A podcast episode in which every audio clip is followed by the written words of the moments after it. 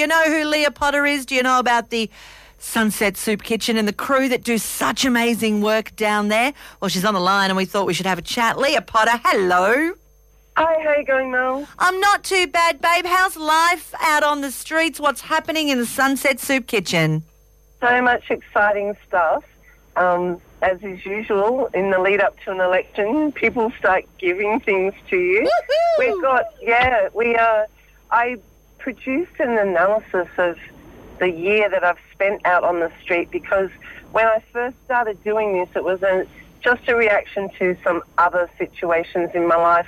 I'd arrived in Darwin myself fleeing an abusive marriage, and I, I found myself in the system and saw gaps in the services myself. You know, I ended up sort of uh, having difficulty getting accommodation and stuff like that.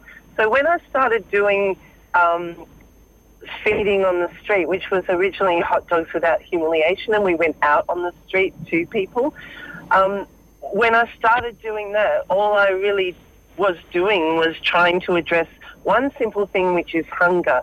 And there were all these other really complex issues around that with, uh, you know, uh, homelessness and addiction and, and alcohol and things like that. All these issues were around that that were way out of my reach. And so I just concentrated on feeding hungry people. But what happened was, over the course of the last year, in feeding those people, I was able to actually get to know most of the permanent long grass residents in the Darwin CBD.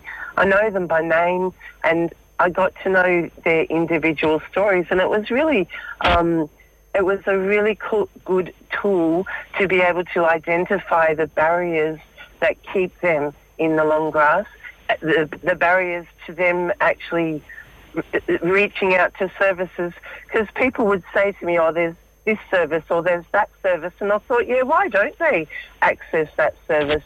And then when I spoke to them, uh, I found out that there are so many barriers. You know, language was just one of them, uh, fear, domestic violence, uh, mental illness in a lot of cases, and barriers that people, you know, politicians that make legislation in air-conditioned offices, you know, don't don't sort of come to the conclusion that some statistics just fall through the cracks. You know, some some people down there were on zero income for lots of reasons, and um, yeah, once I identified that, I put I, I actually produced a, an analysis of the 12 months that I'd spent on the streets of Darwin, and I. Uh, gave it out to anyone that I came across. You know, I'm a, a bit of a political groupie. so Yeah. I ba- bailed up plenty of politicians and Luke Gosling actually sent a team down and they, they read the analysis and they actually watched all my videos and stuff too. It was pretty cool that they,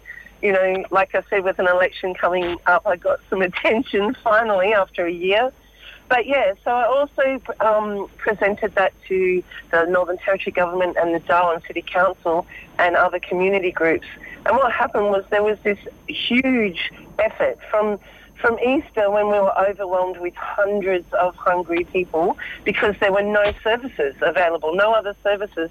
So everyone rocked up to Doctor's Gully really hungry and um, we had a mad paddock. Thank you so much to all the volunteers.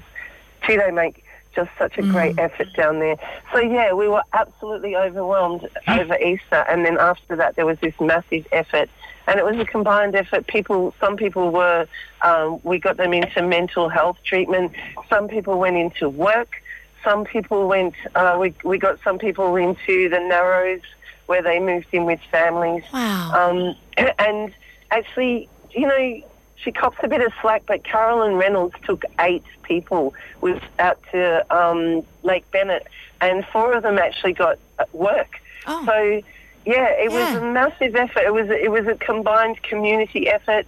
There were just regular people um, ta helping, like driving people to Centrelink and things like that. Luke Gosling's team helped out with uh, um, other uh, services, um, federal uh, like Centrelink uh, help, and um, you know it, it was really wonderful. It was just like just this um, coming together of community and some government and um, 40% of the permanent people that I've been feeding are now n- not even coming to the soup kitchen because they're in um, they're in a better situation Oh, now. Leah. Wow. Yeah, I know. It makes like every day something about that soup kitchen makes me cry, but every day something about it makes me smile so much. It's my favourite thing to do, and I love all the volunteers.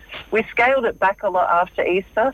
During the week now, between Monday and Friday, when Vinnie's in Stuart Park actually offered two hot meals a day. Um, we just do sandwiches now, so volunteers just come out. We go out on the street again as well because I found that um, there's still a couple of disabled people who aren't really able to make the walk down to Doctor's Gully and back. So we take sandwiches during the week, and then every weekend, Saturday and Sunday, we have a big community collective gathering where everyone just brings food to share. It's really such a lovely place. It's a gentle place, and um, uh, yeah, it's, it's my favourite thing to do. Yeah, yeah. It's absolutely beautiful. I tell you what, you, Leah Potter, and your amazing volunteers are angels on this earth. Well done. Yeah, Sorry, it's making me feel- awesome. Yeah, just incredible. it. People say to me, you know, um, what are you even doing that for? You know, is it for what do you get out of it? Is it for political gain or Oh. what? Are you, are you getting paid? And and it's like, and I kind of feel sorry for them that they don't understand what you do actually get out of something like that. And it's it's um, you know far more at the end of the day when you look back on your life. The things that you do don't always have to make money. No. You know.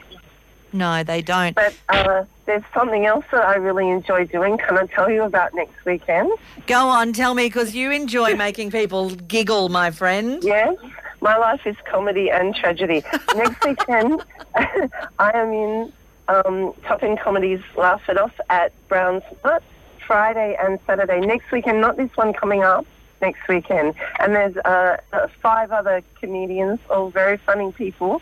And uh, it's down there at uh, Brown's Mart. I, I love that old building. Isn't it gorgeous? Now, is there a bit of a facey event page for that one? Yes. Look for Laugh It Off, Top End Comedy, Laugh It Off.